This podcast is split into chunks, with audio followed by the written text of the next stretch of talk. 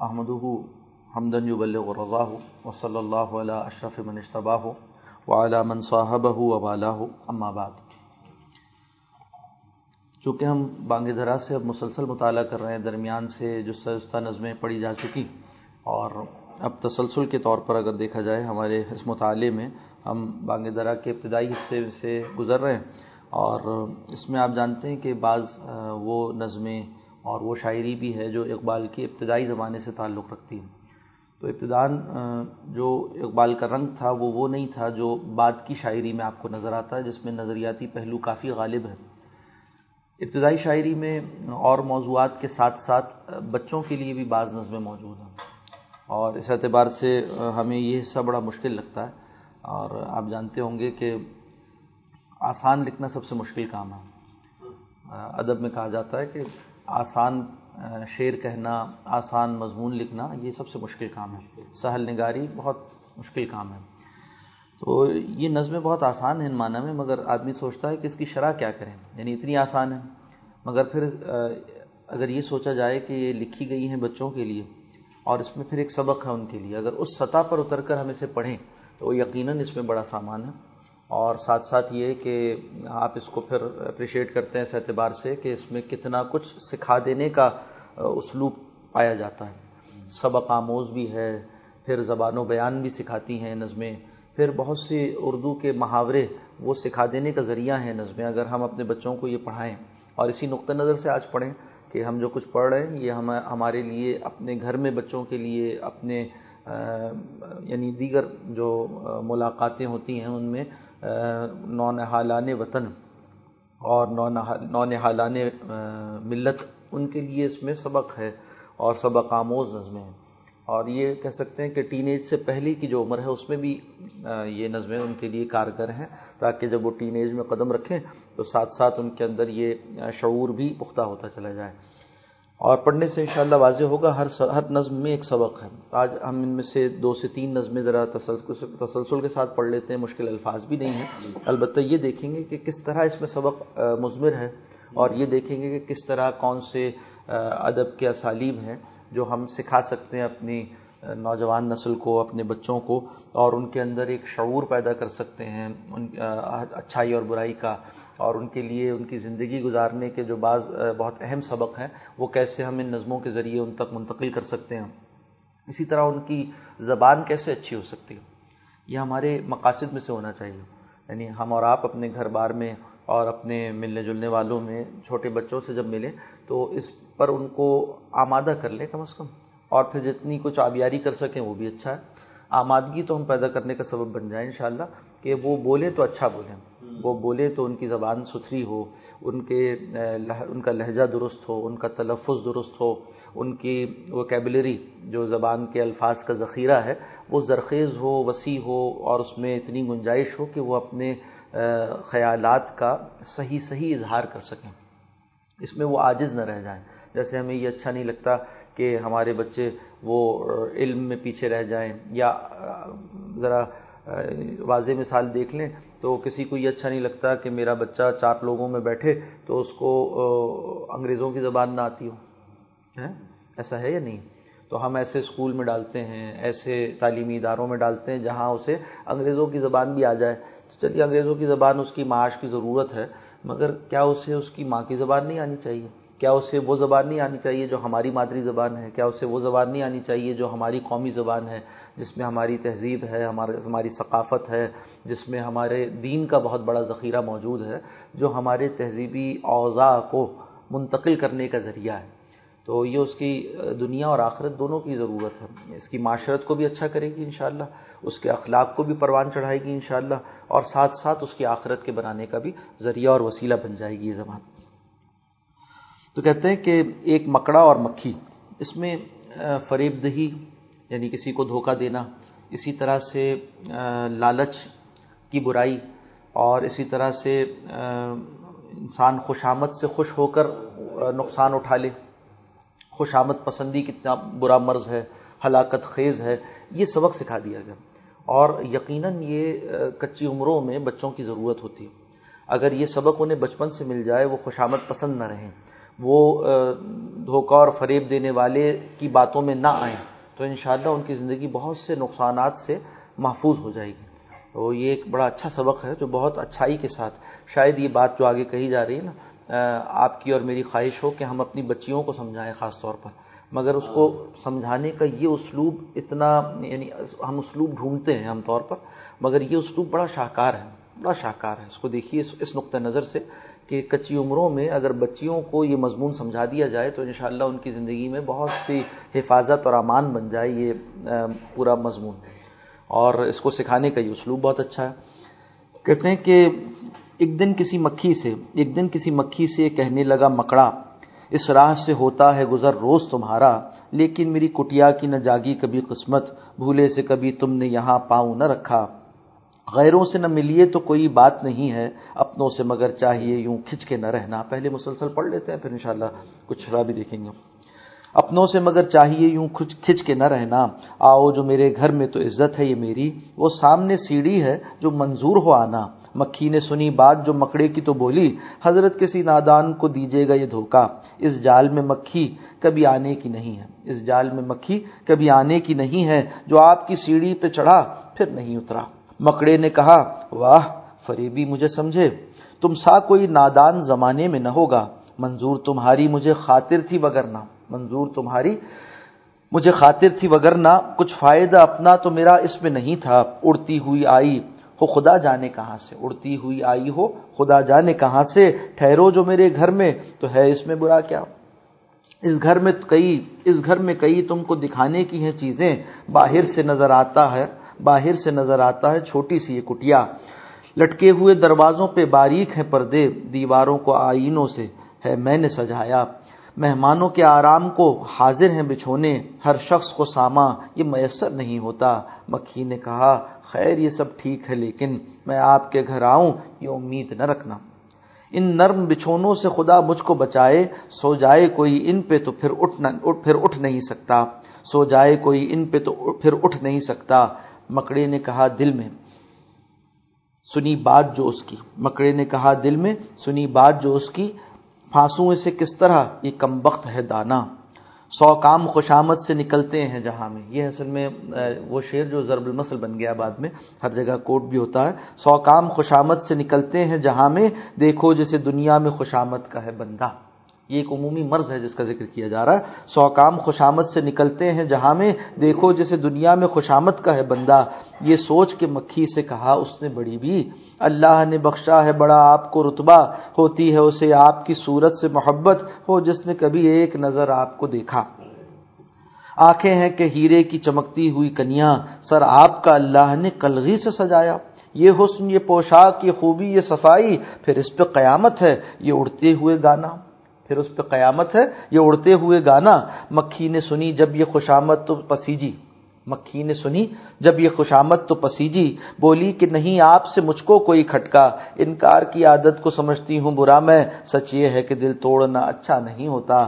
یہ بات کہی اور اڑی اپنی جگہ سے۔ یہ بات کہی اور اڑی اپنی جگہ سے۔ پاس آئی تو مکڑے نے اسے اچھل کر بکھڑے، پاس آئی تو مکڑے نے اچھل کر اسے پکڑا۔ یہ بات کہی اور اڑی اپنی جگہ سے، پاس آئی تو مکڑے نے اچھل کر اسے پکڑا۔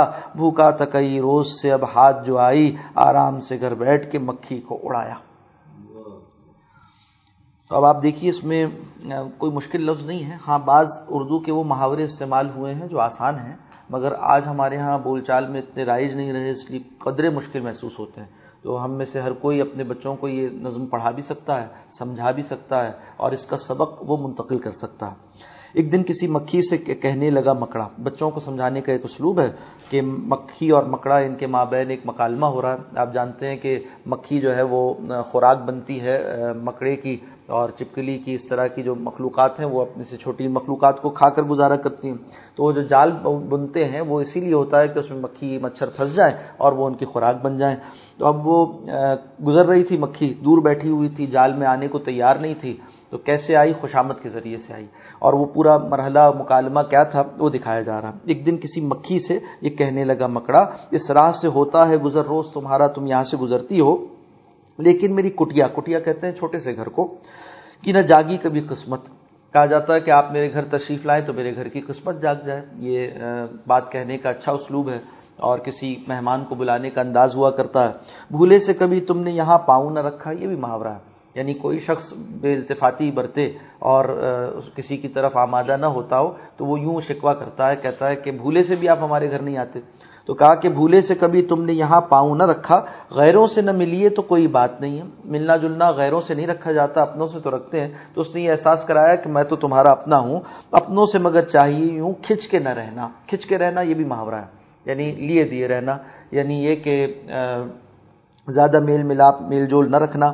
آؤ جو میرے گھر میں تو عزت ہے یہ میری۔ یہ بھی اسلوب ہے کہنے کا کہ میرے گھر تشریف لائیے، ہماری عزت افزائی ہوگی۔ آپ کا آنا ہمارے لیے باعث شرف ہے۔ وہ سامنے سیڑھی ہے جو منظور ہو آنا۔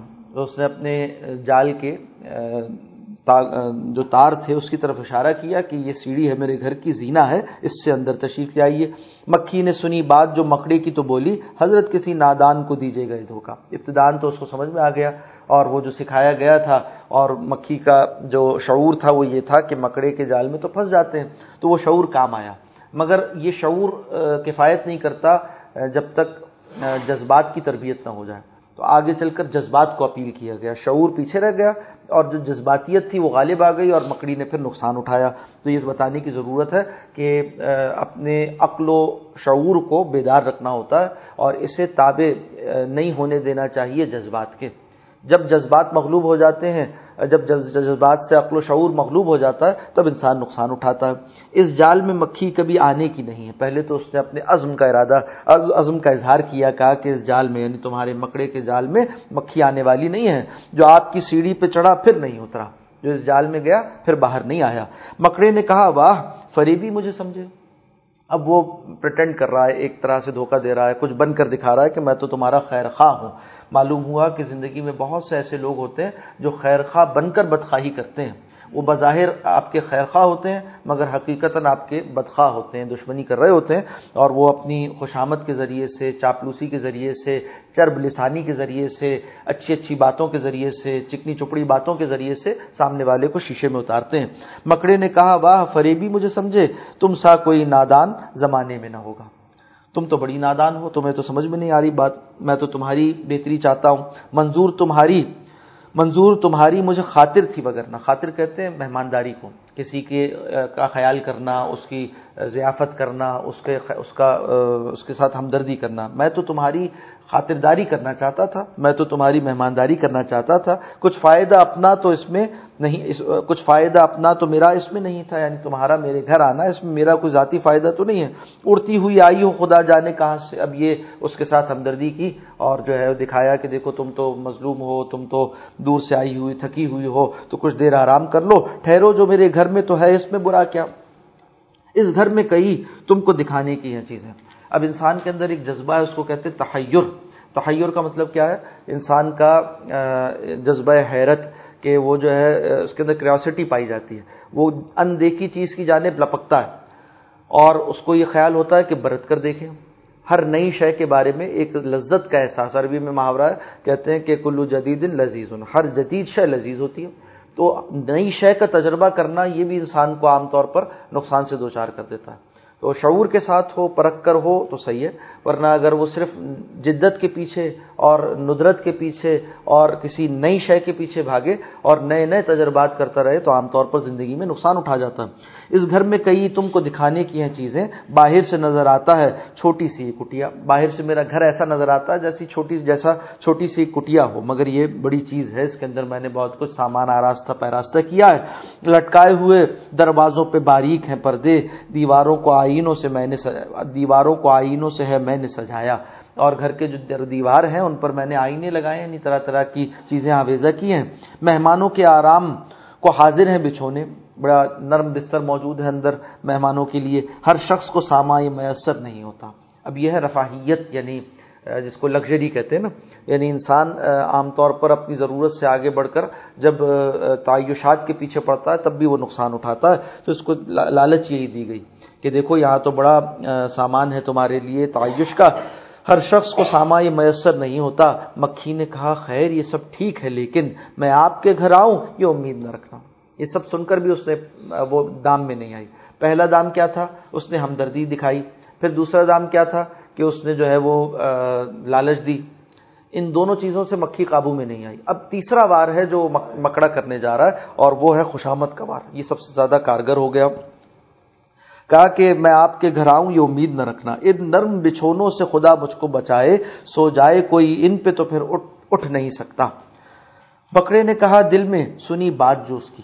مکھی کی جب بات سنی تو مکڑے نے دل میں کہا، پھانسوں اسے کس طرح؟ یہ کم وقت ہے دانا۔ بڑی سمجھدار نکلی، یہ دونوں وار میرے سہار گئی اور قابو میں نہیں آئی۔ پہلا وار کیا تھا؟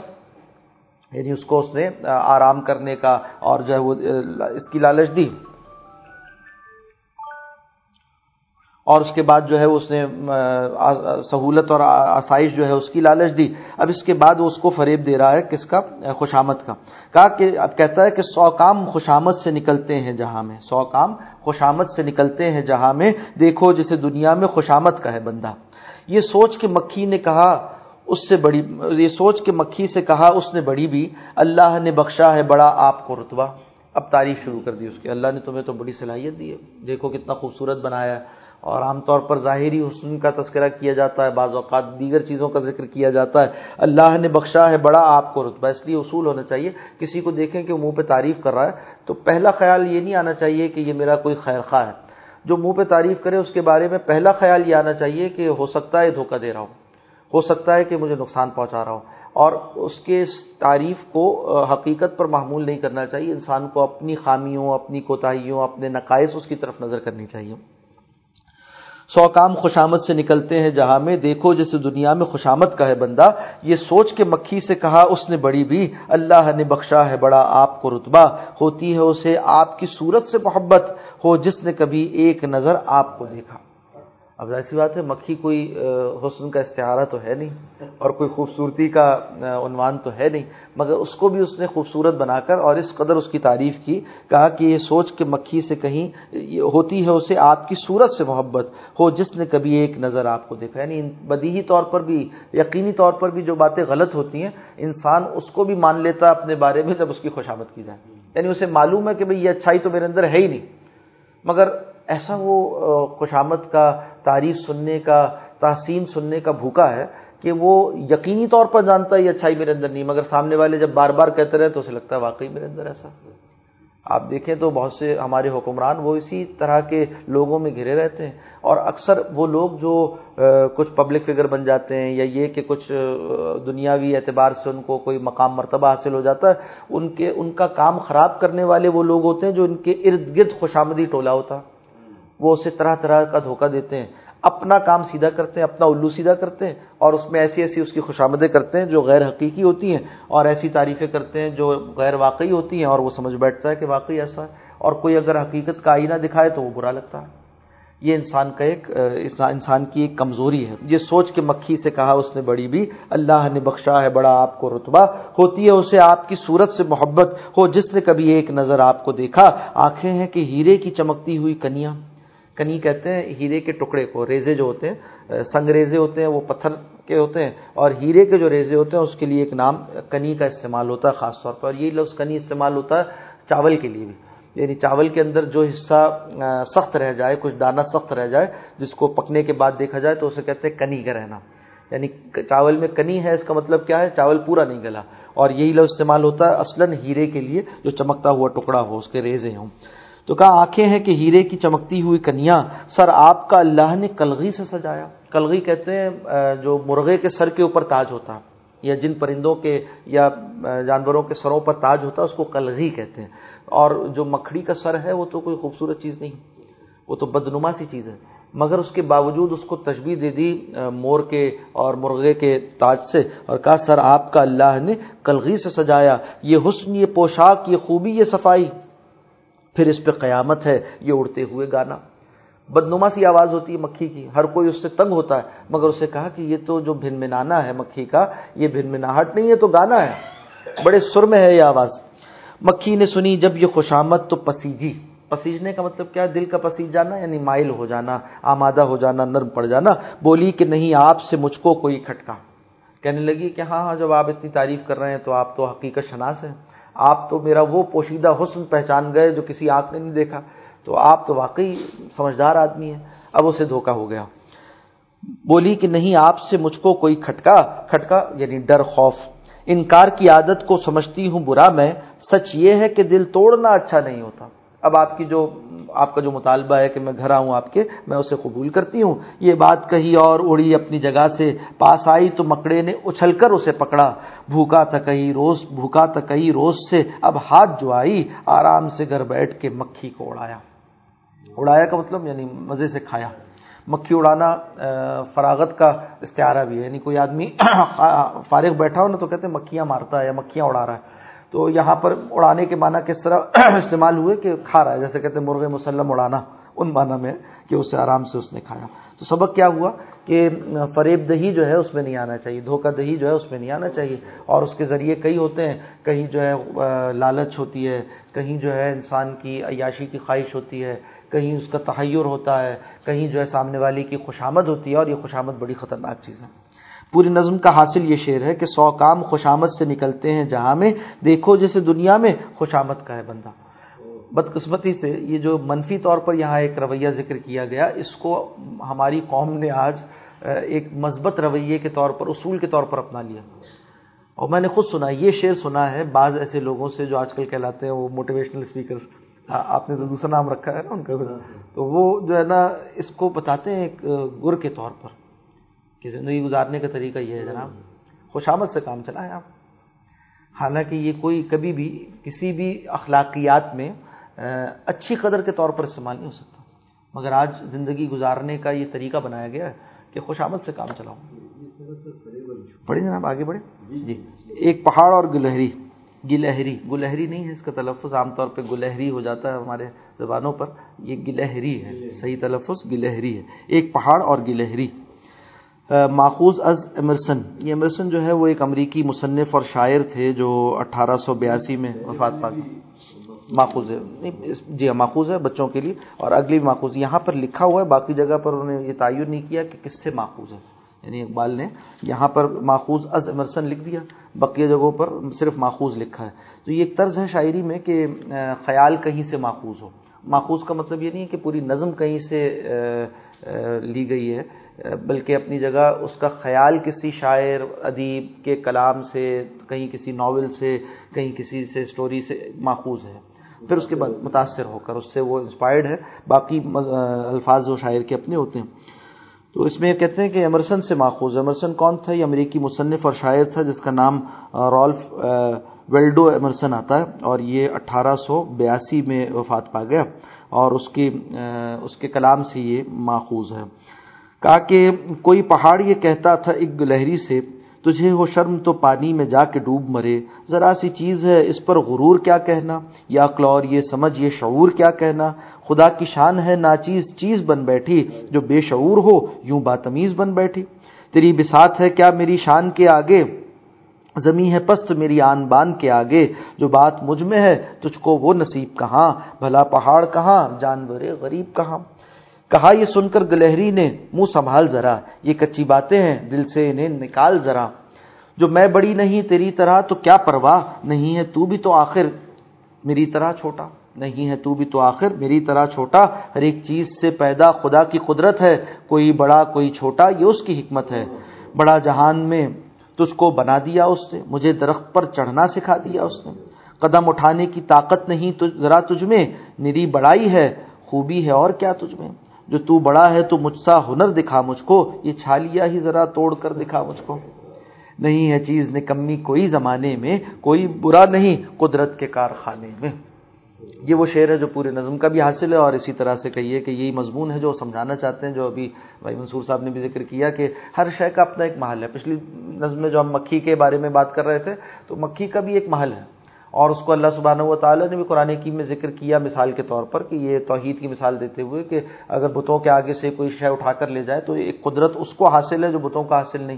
تو بت پرستوں کے لیے اس میں مثال ہے کہ اس سے سمجھیں اور توحید تک پہنچ جائیں۔ تو ہر شے کا اپنا ایک کام ہے اور دیکھا جائے تو مکھی بھی اس پورے ایکو سسٹم میں کچھ نہ کچھ سرو کر رہی ہے۔ اور انسان کی بہت سی ضرورتوں کو پورا کرنے کا جو ایک سائیکل اللہ نے بنایا، اس میں اس کا بھی ایک کردار ہے۔ اسی طرح یہاں بھی دیکھیے کہا کہ کوئی پہاڑ یہ کہتا تھا ایک گلہری سے گلہری سے پہاڑ بڑی چیز ہے محیب چیز ہے، بڑی بلندیوں والی چیز ہے۔ اور گلہری ایک چھوٹے، اس کے بالمقابل دیکھے تو بہت ہی حقیر سا جانور ہے، مگر دونوں کا اپنا اپنا ایک کام ہے۔ ایک اپنی جگہ ثابت رہتا ہے، سالم رہتا ہے، جامد رہتا ہے، کھڑا رہتا ہے اور ایک جگہ اڑا رہتا ہے۔ اور گلہری جو ہے وہ بھاگتی پھرتی ہے، ادھر سے ادھر چلتی کودتی ہے، پدھکتی ہے۔ تو جو ہے وہ شرم تو پانی میں جا کے ڈوب مرے۔ اب یہ جو خلقی ساخت ہے نا، اس پر فخر کرنا یہ کوئی اچھی بات نہیں۔ اللہ نے جس کو جیسا بنایا، اس کو، اس پر رہنا چاہیے۔ اور اپنا جو وظیفہ ہے، اپنا جو کام ہے، جو قدرت نے اس کے ذمہ لگا رکھا، اس کو پورا کرے۔ کہیں پر وہ وظائف قدرتی ہوتے ہیں، وظیفے کا معنی یعنی اس کا، اس کی جو جاب ہے، اس کا جو کام ہے، وہ پورا کرے۔ اور کہیں وہ اختیاری ہوتے ہیں۔ جب اختیاری ہوتے ہیں تو اخلاقی ہو جاتے ہیں۔ جب اس میں کوئی اختیار دے دیا جائے تو پھر اب یہ سوال ہے کہ کیا اس نے اختیاراً وہ کام کیا تو اخلاقی طور پر وہ برتر ہے؟ اور اگر اس نے اختیاری طور پر اپنی جاب پوری نہیں کی، اپنا وظیفہ پورا نہیں کیا، اپنا دیا گیا کام پورا نہیں کیا تو وہ اخلاقی طور پر پست ہو گیا۔ یہ پھر سوال و جواب کا موضوع ہو جاتا ہے۔ جانور اور پہاڑ اور درخت یہ اخلاقی سوال جواب سے ببرہ ہیں۔ ان کو اللہ نے فطری طور پر بعض کاموں پر لگا رکھا انسان ہے جس کو اللہ نے اخلاقی جواب دہی پر معمور کیا۔ کوئی پہاڑ یہ کہتا تھا ایک گلہری سے، تجھے وہ شرم تو پانی میں جا کے ڈوب مرے۔ پانی میں ڈوب مرنا اس سے مراد کیا ہے کہ شرم، انتہائی شرم کھانا کسی کا۔ یہ بھی محاورتن استعمال ہوا۔ ذرا سی چیز ہے اس پر غرور کیا کہنے؟ یعنی تمہاری ساکھ دیکھو چھوٹی سی اور غرور کرتی ہو۔ یہ عقل اور یہ سمجھ، یہ شعور کیا کہنا؟ خدا کی شان ہے، ناچیز چیز چیز بن بیٹھی۔ ناچیز یعنی جو کسی کام کی نہ ہو نہ چیز یعنی اس کا کوئی ذکر نہ ہو، جس کی کوئی حیثیت نہ ہو، اور تم کرتی ایسے ہو، یہاں سے وہاں آتی جاتی ہو اور بڑا، بڑی فن خواہ بنتی ہو۔ تو کہا کہ تمہارے اندر اتنا شعور آ گیا جو بے شعور ہو یوں بات تمیز بن بیٹھے۔ یعنی اس کو بھی بات تمیز کا مطلب کیا ہے؟ یعنی صاحب شعور ہونا۔ جیسے انسان ہے نا، اس کو اللہ نے تمیز عطا فرمائی۔ اچھے اور برے میں تمیز کر سکتا ہے، تو یہ ایک فخر ہے، یہ ایک حیثیت ہے۔ تم یہ حیثیت کلیم کر رہی ہو؟ میری بسات ہے، تیری بسات ہے، کیا میری شان کے آگے؟ تیری بسات ہے، کیا میری شان کے آگے؟ زمین ہے پست، میری آن بان کے آگے۔ آن بان شان جو کچھ ہے میری، اس کے آگے زمین تو بہت حقیر ہے اور تم زمین پر رہنے والی ہو۔ جو بات مجھ میں ہے، تجھ کو وہ نصیب کہاں؟ جو اللہ نے بڑائی اور بلندی مجھے دی ہے، تمہیں کیا نصیب؟ بھلا پہاڑ کہاں، جانور غریب کہاں؟ پہاڑ کی بلندی اور سختی اور اس کا اس کا جو حجم ہے وہ کہاں؟ اور تم جیسے جانور غریب یعنی بالکل مسکین جانور ہو، تم تمہاری کیا حیثیت؟ کہا یہ سن کے گلہری نے، منہ سنبھال ذرا۔ اس نے کہا کہ، کہا یہ سن کے گلہری نے، منہ سنبھال ذرا۔ کہا کہ ذرا سنبھل کے بات کرو۔ منہ سنبھالو کا مطلب کیا ہے؟ کہ ذرا سنبھل کے بات کرو اور دیکھ کے بولو کیا بول رہے ہو۔ پہلے تولو، پھر بولو۔ یہ کچی باتیں ہیں، دل سے انہیں نکال ذرا۔ اب یہ بڑا اچھا ماحول، کچی باتیں۔ کچی بات کا مطلب کیا ہے؟ جس کو اچھی طرح سے سوچا نہ گیا ہو، جسے تول کر نہ بولا گیا ہو۔ کچی باتیں یعنی بے شعور باتیں، بے عقل باتیں، جذباتی باتیں اور کم سنی کی باتیں۔ تو کچی باتوں سے انسان کو نکلنا چاہیے۔ یہ جتنی بھی فخر و مباحات کی باتیں ہوتی ہیں نا، کسی کو حقیر دکھانا، کسی کو چھوٹا دکھانا، یہ ہمیشہ کچی باتیں ہوتی ہیں۔ اس میں کوئی پختگی نہیں ہے، اس میں کوئی رسوخ نہیں ہے، اس میں کوئی ثبات نہیں ہے۔ اس میں صرف دل آزاری کا سامان ہے اور کچی طبیعتیں ہی اس پر آمادہ ہوتی ہیں۔ تو اس کو پست کر کر دکھایا۔ تو اب یہ بچوں کے لیے سبق ہے نا۔ اگر بچوں کی تربیت میں یہ ابیات بیٹھ جائیں، یہ مصرے بیٹھ جائیں، تو ان کو سمجھ میں آئے، ان کے اندر طبی طور پر یہ نفرت پیدا ہو جائے کہ کسی کی حکارت کرنا اور کسی کو برا دکھانا، یہ تو کچی بات ہے۔ یہ تو اچھی بات نہیں ہے۔ تو تربیت کا سامان ہے۔ اس سے انشاءاللہ ان کی شخصیت میں ایک اچھائی پیدا ہوگی۔ تکبر سے بچیں گے، بالکل۔ جو میں جو جو میں بڑی نہیں تیری طرح، تو کیا پرواہ؟ نہیں ہے، تو بھی تو آخر میری طرح چھوٹا۔ یہ بھی بڑا زبردست نقطۂ نظر ہے، بڑا زبردست نقطہ یعنی جس لمحے انسان کسی کی، کسی شے سے متاثر ہو رہا ہوتا ہے، این اسی لمحے اس کے پاس بھی کوئی ایسی شے ہوتی ہے جو متاثر کرنے والی ہوتی ہے۔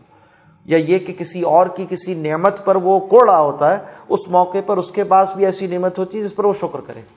کسی کی نعمت پر وہ حسد کر رہا ہوتا ہے، تو عین اس موقع پر اس کے پاس بھی ایسی نعمتیں اللہ نے دے رکھی ہوتی ہیں جو اس کے مناسب حال ہوتی ہیں اور باعث شکر ہوتی ہیں، مگر اسے وہ بھول جاتا۔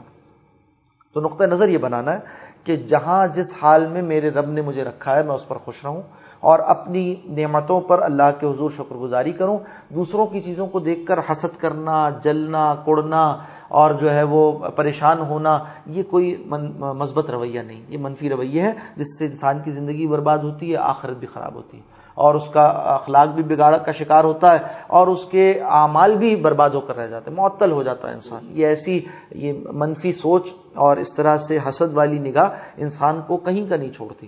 نہ وہ دنیا میں کسی کام کا رہتا ہے، اور اس لیے کہ حاسد جو ہے معطل رہتا۔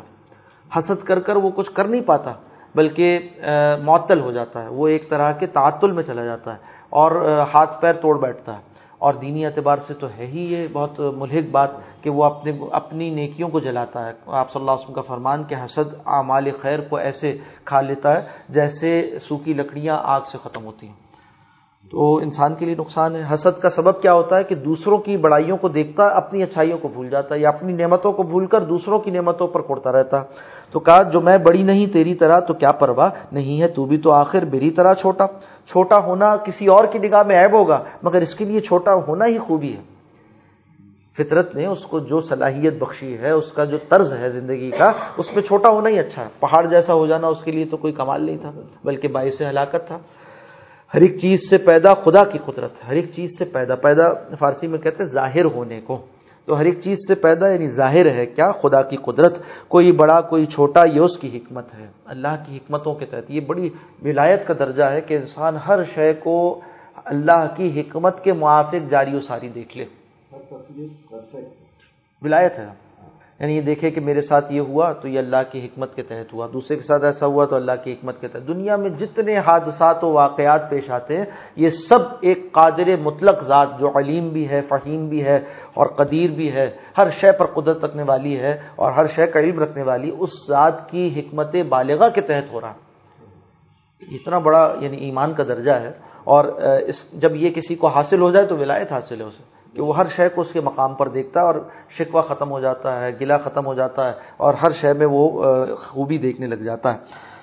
ہر ایک چیز سے پیدا خدا کی قدرت ہے، کوئی بڑا، کوئی چھوٹا، یہ اس کی حکمت ہے۔ بڑا جہان میں تجھ کو بنا دیا اس نے۔ ایک مقصد کے تحت ایک کام ہے، ایک فطری ضرورت ہے۔ اللہ نے پہاڑوں کو زمین پر گاڑ دیا تاکہ زمین ہلک نہ جائے۔ ایک توازن ہے جو ان پہاڑوں کے ذریعے سے سروئے زمین پر اس نے قائم کیا ہے۔ مجھے درخت پر چڑھنا سکھا دیا اس نے۔ یعنی معلوم ہوا کہ ہر ایک کا اپنا ایک کام ہے۔ پہاڑ کا بڑا ہونا کوئی ایسی خوبی نہیں ہے کہ ہر کوئی بڑا ہونا چاہے۔ بلکہ یہ بھی دیکھنا چاہیے کہ ہر بڑائی ہر ایک کے لائق نہیں ہوتی، یا ہر صفت ہر ایک کے لائق نہیں ہوتی۔ کوئی صفت کسی کے لیے اچھی ہوتی ہے، کسی کے لیے وہی صفت بری ہو جاتی۔ ہے تو جہاں جو ہے وہاں رہتے ہوئے جو قرآن کی میں فرمایا نا کلو یامل اللہ شاکلتی ہی ہر ایک کو چاہیے کہ اپنے دیے گئے حالات میں عمل کرے۔ گیون سرکمسٹانس جسے کہتے ہیں نا، شاکلہ عربی زبان میں کہتے ہیں اس رسی کو جس سے بکری کے پیر باندھ دیے جاتے ہیں ذبح کرنے سے پہلے۔ تو اسی سے مانا یہ ہوئے کہ تقدیر، اسی سے مانا ہوئے کہ ایک حالات جس میں وہ رکھا گیا ہے۔ اس کے اندر رہتے اب اس پہ شکوا کرے کوئی انسان۔ بھائی، ہر چیز تو اس کے اختیار میں نہیں جگی کسی کا اختیار تھا کہ وہ کہاں پیدا ہو، کب پیدا، کس صدی میں پیدا ہو، کس بر اعظم میں پیدا ہو، کس والدین کے یہاں پیدا ہو، کتنی عمر لے کر آئے، کس رنگت کے ساتھ آئے، کون سی زبان بولتا ہوا ہے، کتنی عمر، سب کچھ اللہ کی طرف سے متعین ہے نا۔ اب اس سے لڑتا رہے تو زندگی کا ضیاع ہے۔ اور اگر اس کو مان کر اس کے موافق وہ عمل کرنے والا ہو جائے یعنی اس کے اندر اندر عمل کرنے والا ہو جائے، تو اب یہ وہ رویہ ہے جو اس کے خالق نے اس سے چاہا ہے۔ تو کہا کہ ہر ایک کو اللہ نے کچھ نہ کچھ دے رکھا ہے، بڑا جہان میں تجھ کو بنا دیا اس نے، مجھے درخت پر چڑھنا سکھا دیا اس نے۔ قدم اٹھانے کی طاقت نہیں۔ اسی طرح سے جو آج کل ہم بات کرتے ہیں نا کہ بھائی کہتے ہیں یہ بڑا کانفیڈنٹ ہے، اس کے اندر کانفیڈنس کی کمی ہے۔ تو یہ بھی اسباب کیا ہے کہ جب انسان کسی اور کی نعمتوں کو دیکھتا رہتا ہے اور اپنی نعمتوں پر آنکھیں بند کر لیتا ہے اپنی نعمتوں سے، تو اس کے اندر اعتماد کی کمی آتی ہے۔ ایک حد تک جو مطلوب درجہ اعتماد ہے، وہ اس سے پیدا ہوتا ہے کہ انسان جو کچھ اللہ نے اسے دے رکھا اس پر غور کرے اور اس پر اللہ کا شکر ادا کرے۔ یہ مطلوبہ درجہ اعتماد حاصل ہو جاتا ہے۔ اب اس سے زیادہ جو آج کل کانفیڈنٹ بنانے کے لیے ترکیبات سکھائی جاتی ہیں نا وہ معذرت کے ساتھ عرض کروں گا، انسان کو کانفیڈنس نہیں سکھاتی، اسے بدتمیز بناتی ہیں وہ اس کو جو ہے نا اپنی اوقات سے بڑھ کر بعض کام کرنے والا اور اپنی حیثیت سے بڑھ کر بولنے والا بنا دیتی ہیں۔ اور نتیجہ نکلتا ہے کہ وہ اس کو نہ وہ جو محاورہ ہے، کہا جاتا ہے کہ نہ بڑوں کی بڑائی، نہ چھوٹوں کی چھوٹائی نہ اس کو یہ پتا کہ میں کہاں چھوٹا ہوں، کہ مجھے چھوٹا بن کر رہنا ہے، نہ اسے یہ پتا کہ کہاں میں بڑا ہوں تاکہ وہ بڑا بن کر رہے۔ اور نظام تعلق سارا برباد ہو جاتا یہ جس کو اوور کانفیڈنٹ ہونا کہتے ہیں نا، آج کل اوور کانفیڈنٹ ہونے کو اچھا سمجھا جا رہا ہے، حالانکہ کوئی اچھائی نہیں ہے۔ بلکہ رسول اللہ صلی اللہ علیہ وسلم نے سکھایا کہ جو ہمارے بڑوں کا ادب نہیں کرتا اور جو ہمارے چھوٹوں پر شفقت نہیں کرتا، وہ ہم میں سے نہیں۔ معلوم کیا ہوا کہ انسان کی یہ دو حیثیتیں ہیں۔ ان دو حیثیتوں میں اسے جہاں جیسا ہے ویسے کردار ادا کرنا چاہیے۔ جہاں چھوٹا بن کر رہنا ہے، وہاں چھوٹا بن کر رہے۔ جہاں بڑا بن کر رہنا ہے، وہاں بڑا بن کر رہے۔ بڑا بننا یہ ایک ذمہ داری ہے، کوئی اعزاز نہیں ہے، صرف ایک ذمہ داری ہے۔ تو بڑے کو چاہیے کہ شفقت کرے چھوٹوں پر اور چھوٹے کو چاہیے کہ بڑوں کا ادب کرے۔ تو یہ ذمہ داریاں ہیں جس کا احساس دلانا چاہیے، نہ کہ چیزوں کو، نظام تعلق کو برباد کرنا۔ کہا کہ بڑا جہاں میں تجھ کو بنا دیا اس نے، مجھے درخت پر چڑھنا سکھا دیا اس نے۔ قدم اٹھانے کی طاقت نہیں، ذرا تجھ میں نری بڑائی ہے، خوبی ہے اور کیا تجھ میں؟ صرف حجم میں بڑا ہو جانا کون سی خوبی ہے؟